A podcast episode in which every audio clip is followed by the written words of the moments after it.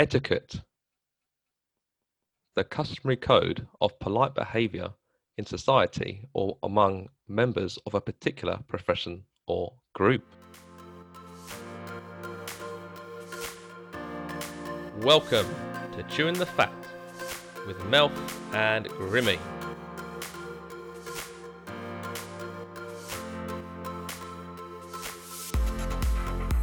Two PTs talking about life inside and outside of the fitness industry. Welcome everyone to episode 17 of Chewing the Fat with Melf and uh, Grimmy.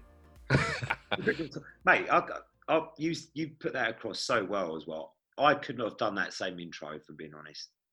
I don't know, Matt. You've got a very good phone voice and Mate, podcast voice. Sorry, I'm, I'm being rude here. I would avoid speaking on the phone all day. All Really? day. You've got to ring up and sort out a bill. I don't do it because when when I go over the postcode, they're like, is that an M or an N? And I always forget the phonetic alphabet as well.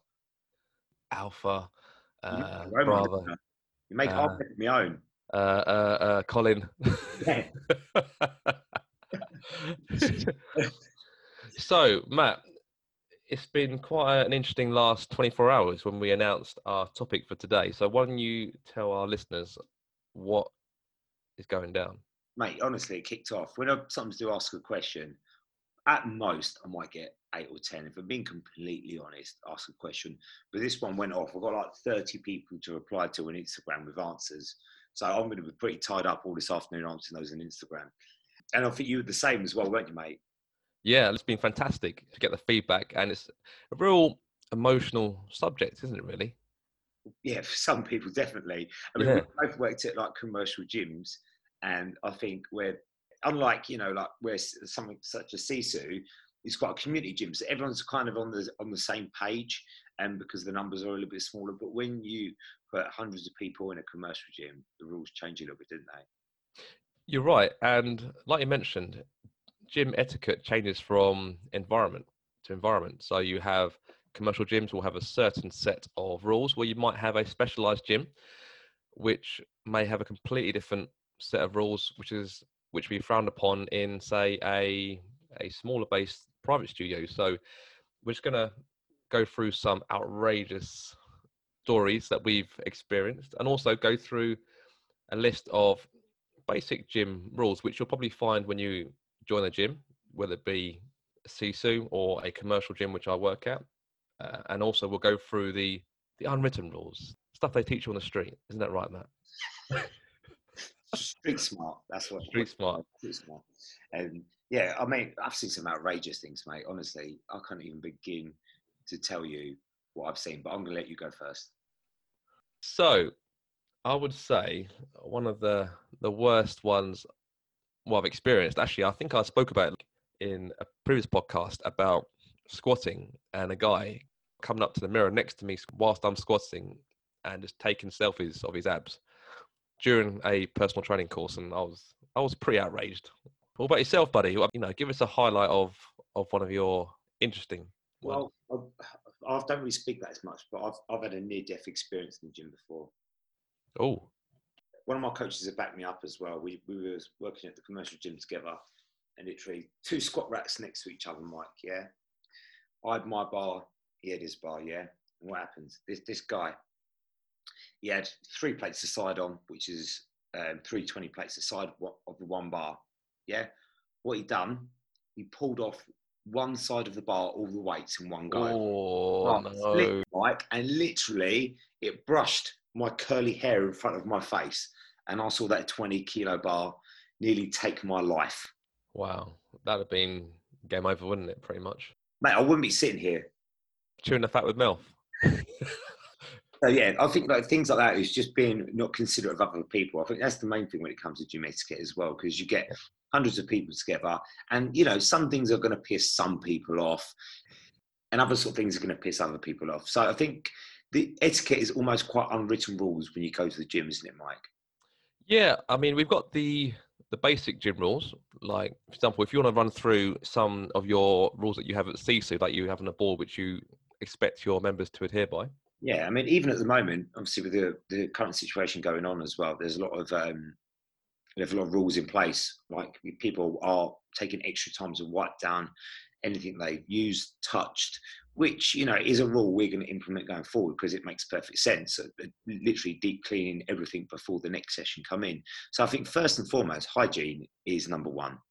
Yeah, absolutely, Matt. That's been one of the most common responses I've had is poor hygiene, especially at commercial gyms. And the example could be if you're on a treadmill doing a 30, 40, 60 minute or longer run, incline walk, holding incline, on. incline walk, holding on, you're sweating your, your guts off, you know, and then you get off the treadmill and then just walk away and then leave it in a complete state like the belt's wet, the floor behind you's wet, you know, and it's just it's really poor hygiene. Mm. Even coming in wearing unclean clothes or if you just had a day's work on, on site and you're coming in and you you carry on just using that same clothing to train. Yeah, I'll, uh, what you said as well. Like when people obviously go to the gym day four, chuck their t-shirt in their bag and wear it next day. Seriously, man. Yeah, I'm very yeah. paranoid about me thinking of bo. I'm like really, really paranoid about hygiene. So I, if I even thought I even smelt a little bit, I'll be I wouldn't even go to the gym. I don't think. Yeah, and, and with those sort of rules, it's hard to not implement them, but they're not sort of like standard sort of rules. But these are things that you you kind of expect the community to at least use their common sense with. But you know, unfortunately, that's not always the case. So hit me with another one, another one which you found from your responses. What's grinding their gears? Well, the other thing is the big thing is putting equipment away, isn't it? I think that's quite a big one because I hate the, the look of a, a really messy gym. It, it gives me a lot of anxiety looking at a really, really messy gym with all stuff laying around, dumbbells, bands, kettlebells just laying around. I mean, it's one of the things. If you're strong enough to pick it up and use it, put it fucking away. Yeah, and I, I imagine with your setup, because it's like sort of class based, I imagine once one person is putting their equipment away, everyone sort of kind of gets involved with it. Was I guess when you're, uh, if you think back to days when you were working at a commercial gym, there's no sort of group effort to think, you know what, let's all make an effort to keep things tidy here. It's all about, oh, what can't be bothered now. I'm done. You yeah. know, so someone else will do it. Yeah, I think that's, that's like quite selfish, isn't it, as well? Um, I've seen like bars left with like weights on, and you think the next person comes across as like a, a 50 kilo female, they're going to find it quite hard to pull off 20 plates off yeah. using it was like six foot five. Yeah. So it's very, very selfish as well to other gym members. Yeah. I'll tell you what, Matt, I've got a question for you. During your time prior to PT, have you ever left equipment out? To being honest, or do you want to? yeah, uh, yeah. Of course, I've left stuff out. Like, say, yeah, oh, that's it, mate. That's it. I'll be, I'll be, lying to you if I say I haven't left stuff out before as well. Yeah. And, uh, okay, even nowadays, I'll be completely honest with you. Like every now and then, I'll forget something I've used, but I would definitely constantly always try and put something away and tidy up after myself as well. Yeah. Especially for me doing it, or my coaches doing it, and I want my members to do it as well. So if they see everyone's doing it, it becomes the the, the norm, as it were. Um, You're right, actually, Matt. And I think for a lot of commercial gyms, the staff members and the trainers that work there, they've got a responsibility to lead by example. So If they see you doing it, it's okay to do it. And, and, and I'm not sitting here being perfect. You know, I'd happily admit there have been times when I've been a bit of a, a rush to get somewhere and I've not put my stuff away. So, but I'm very conscious about that. And um, I think you know, nowadays, especially with everything going on, important to clean your equipment before yeah. and after. Mm, definitely. And how about Mel, uh, Melf as well? Unwritten rules of etiquette. Oh, street rules. So I've got loads of these as well, like that unwritten rules that not necessarily like gym rules people enforce, but you think, oh man, what a douche. What do I do that for? Mate, go for it. I've, I've got a big, a big thing with uh, ego lifting. What is an ego lift? Ego lift is where you go beyond the point of your form breaking down. Hmm. Usually involves a lot of grunting. Usually happens with a deadlift, and usually happens without the presence of a spine. And it's when people like to maybe impress the opposite sex, possibly, or their fellow peers, with lifting about 50% heavier than what they can actually lift. I know what you mean. Yeah. So we see it all. The, we don't see it as much at CC, but we see it a lot in commercial gyms as well, especially the deadlift. And I've got a story with deadlift. There was this one lad. I've done his induction, Mike. The first time going to the gym, like he was a Yeah. newbie, yeah. I taught him a deadlift. I thought, you know, run through something really that I believe that most people should know when they join a gym. So I'll run through a deadlift with him. Literally four weeks later, I was literally training the gym, Mike. One afternoon, he was Yeah. looking at me. I had my headphones in. I saw him. I saw him deadlifting. I thought, oh, good, he's deadlifting. Fair play, mate. I saw him tucking on some weight. I thought, okay. Well, I step back. Okay. Leave, leave it to. He's not going to go ahead than that. Fucking hell, he's putting another forty kilos on the bar. Where is he going with this? And literally, mate, I took my headphones out, went to go over and say, "Chill your beans, mate." What happens? Before his deadlift, he had what's called a mixed grips. We have one hand under and one hand over the bar. means you can grip the bar um, a little bit better during deadlift. And what happens? He went to pull 160 kilos off the floor, Mike. Oh He bent his arms just before the lift, extended into the deadlift, and no word of a lie, it was the biggest slap sound I had ever heard in my life. Oh, Snap. And he snapped his left bicep tendon clean off. Turned around to me and he went, Is this okay? Is this normal? Poor young man's, his whole, whole arm went black. His bicep shriveled up straight away up to the top of his shoulder. I was like, bruv, that is not right. That is not Yeah. cool. You're fucked. You got Yeah. the hospital. But oh. he, obviously, had, he obviously, you know, had seen someone lifting more than him, Mhm.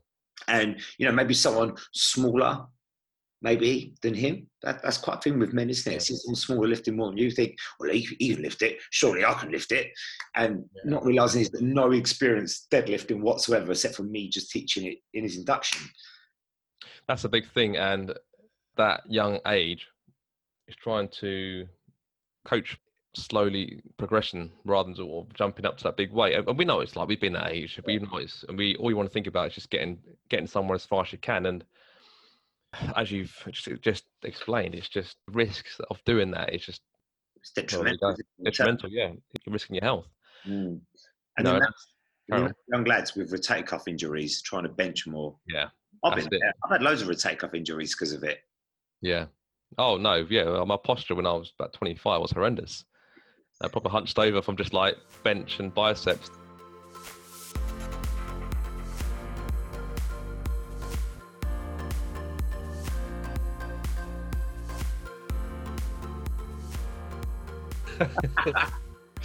I'll tell you what, what really grinds my gears, Matt, and this is what quite a common one is when you're training and you've got headphones on and it's clear that you're in the zone, people come up to you and disturbing you. And that for me, literally I nearly lost my my rag once. I was on the rower and um, I was doing like Tabata intervals on a rower, which you know, so for, basically it's like working for 20 seconds at an intense pace and then a 10 second rest period. And I thought it'd be clever to do sort of like 16 rounds of this, which I wasn't very clever at anyway. Anyway, I get to about the eighth round. All right. So by then I'm pretty gassed. I'm like, ah, ah, ah. And a member comes up and stands by me, or watches me for about a minute. So I can, you know, and you can see in your in your sort of vision. that, that he's there. And I was like, okay, what's this dude doing? Headphones on, you know, you know, I've got, you know, battle tested blaring out. And then um I've tested I've had that for years. so I've got like You don't know five tested is, everyone. So I'm pretty much got another sort of four minutes to go. So I'm in a pretty bad way. And um, he leans over to me during during my 10 second rest period. He goes, Mike, Mike. And admittedly, I ignored him for the first time. Did another inter- interval, and he goes, Mike, comes in front of me. Goes, Mike, Mike. So I pull my headphones off and I go, yes, like you know, you know that short, sharp, yeah. And he went, uh, uh, do you know what time the gym closes today? Oh, Hey. you know, you think, well, this is this is like the crossroads of my professional career. Either this is the day that I get fired, or the day I just kind of just suck it up. So I said to him, eight o'clock, mate. Put my headphones on, just carried on. I've seen it before. There's people on the treadmill running, and then there's like, especially you know, situations where there's females on the treadmill doing their runs, and then a random bloke goes up to them and starts to get their attention. And I'm thinking, what, what, what are you trying to do here, mate? That is just really just Oh, poor etiquette. I mean, that's. I mean, you've probably seen that quite a few times. oh, the creepy gym bloke. Oh, Yeah. Ah, the creepy gym bloke. You know, one who goes in the sauna naked. That one. Oh wow, I've not seen that one. No. Yeah. One of those. Yeah, the creepy gym bloke. Like, like lads, come on, don't lure after girls in the gym. You've, you've got to realise the gym can be a scary place for some people. Yeah. Like for, for maybe anyone listening to this, we'd walk in the gym and it's, it's normal because me and Mark have always worked in gyms, we've walked in gyms. It doesn't scare us. But for some people, it takes quite a lot of guts to walk through the door. Yeah. The last thing they want is someone staring at them and ogling them. They're not getting wrong. There might be some people that do, but the majority of people are there because they want to Yeah. train. They don't want to be fucking stared at by a bunch of geezers.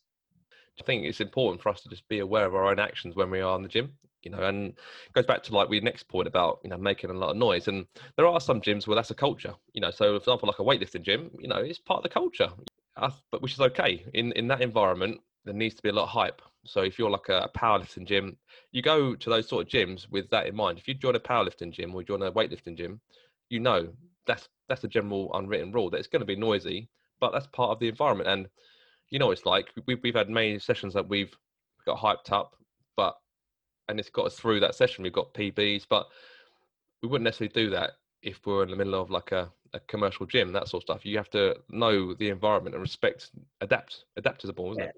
And the thing is, I think if, if you want to like make loads of noise, shout, then like you say, a powerlifting gym or a weightlifting gym is perfect. I mean, at Sisu, we have the music off like really fucking loud sometimes Mm. to create the absolute hype, and it's so noisy. But that's kind of what atmosphere we want to create. Now, if we're in a commercial gym where we've got all sorts of people trying Yeah. to do different things, we can't have that same sort of hype. No, you're right. And I think, I say, we're not saying that shouting and grunting's bad for you or you shouldn't do it. I think you've got to know, like, like Matt mentioned, if that's the sort of training you want to do, then find find the right environment for it. Because that will only it's a win-win for you. You get to do your grunting and shouting, but you'll also end up probably lifting better because you'll be with like-minded people who will actually pull you through that session even more. I've got one mic as well. Ooh. You know, you know, when you're looking for them 15 kilo dumbbells, you know, you're in the session, you're back, you're like, look, it's Friday night, I'm going to hit the dumbbell hammer curls, to do three sets of 15, get nice and pumped before I go out. Yeah, I've got, you know, I've got to go, and, got to ho- go home, get showered, get ready, go out. So I've got to get my curls done quickly. So, bruv, are you, uh, how many sets you got left on the 15s? Are you, he's got 15s, he's got the 12s, he's got the 10s, and he's got the 8s. So Oh. unless the dumbbells, you know, are used for that exercise. Because no, mate, I've uh, I've got four sets left. What on all the dumbbells? Yeah, I'm doing drop set. And then, then, as a little scroll through his phone, scroll through Instagram, five minute rest. Like, mate, you do not need all them sets of mm-hmm. dumbbells. There's plenty of other ways of making your workout a little more challenging Yeah. or that exercise without doing a quadruple drop set on a set of dumbbells. I'm going to throw a little bit of controversy into the topic. I think this is a bit of a 50 50 one, Matt. And with this one here, I think for specific exercises, or if you're on a specific program, like for example, I mean, I've I, I put my hand up. I've probably spent 45 minutes on a squat rack once, just doing like a, six sets of two. Because by the time you get warmed up, that's about 10 minutes. You do a few sort of like build up sets. It's another sort of five ten minutes, and then obviously you do your six sets of two with a if you're doing that sort of anyone who's done any sort of heavy lifting, they'll know that after even two or three reps at a sub maximal weight, you're going to need at least like three to five minutes rest in between, just to you know. So by the time you finished it, it's 45 minutes. But I think one thing I'm aware of, especially in my gym, is that I'm always willing to share or to help. You know, if someone comes in and goes, "Oh, you know, how many more sets you got?" So I'm really sorry, mate. I've just started. I'll always say, however, but you know, jump in, you know, in between. I'll always help re-rack and allow them to jump in between my set. Obviously, it can be difficult now with with the whole social distancing. Um, so I do appreciate the the stress behind it. So I'm very conscious of if I'm going to do that, you know, maybe train at a quieter time of day, so that if I'm at the peak at say 6 p.m., I'm not going to start my sort of strength program where you're going to hog the machine. So I think it's there are times when sometimes that needs to happen when people are on a specific sort of program. But I think if you are doing it, just maybe just compromise a little bit. I don't know what your thoughts are on that. Yeah, I think as well, as long as you're a little bit considerate and you like, I'll do the same. Like, yeah, jump in. We'll use the same rack. That's cool. Help to weights on and off. Sweet as. Um, but like I said, if it's a quite a time of the day, yeah, cool. If it's a, is it, if it's like six, seven o'clock in a commercial gym, we know they're absolutely rammed that time of day. Yeah. Um, one question I want to put to you, Mark, put you on the spot as well. Go for it. Have you ever used the pussy pad? Uh, what's a pussy pad? All right. Uh, you know, don't say everyone who uses the pussy pad when it's got a pussy, but that I think that's what people call it, didn't they? The pussy pad.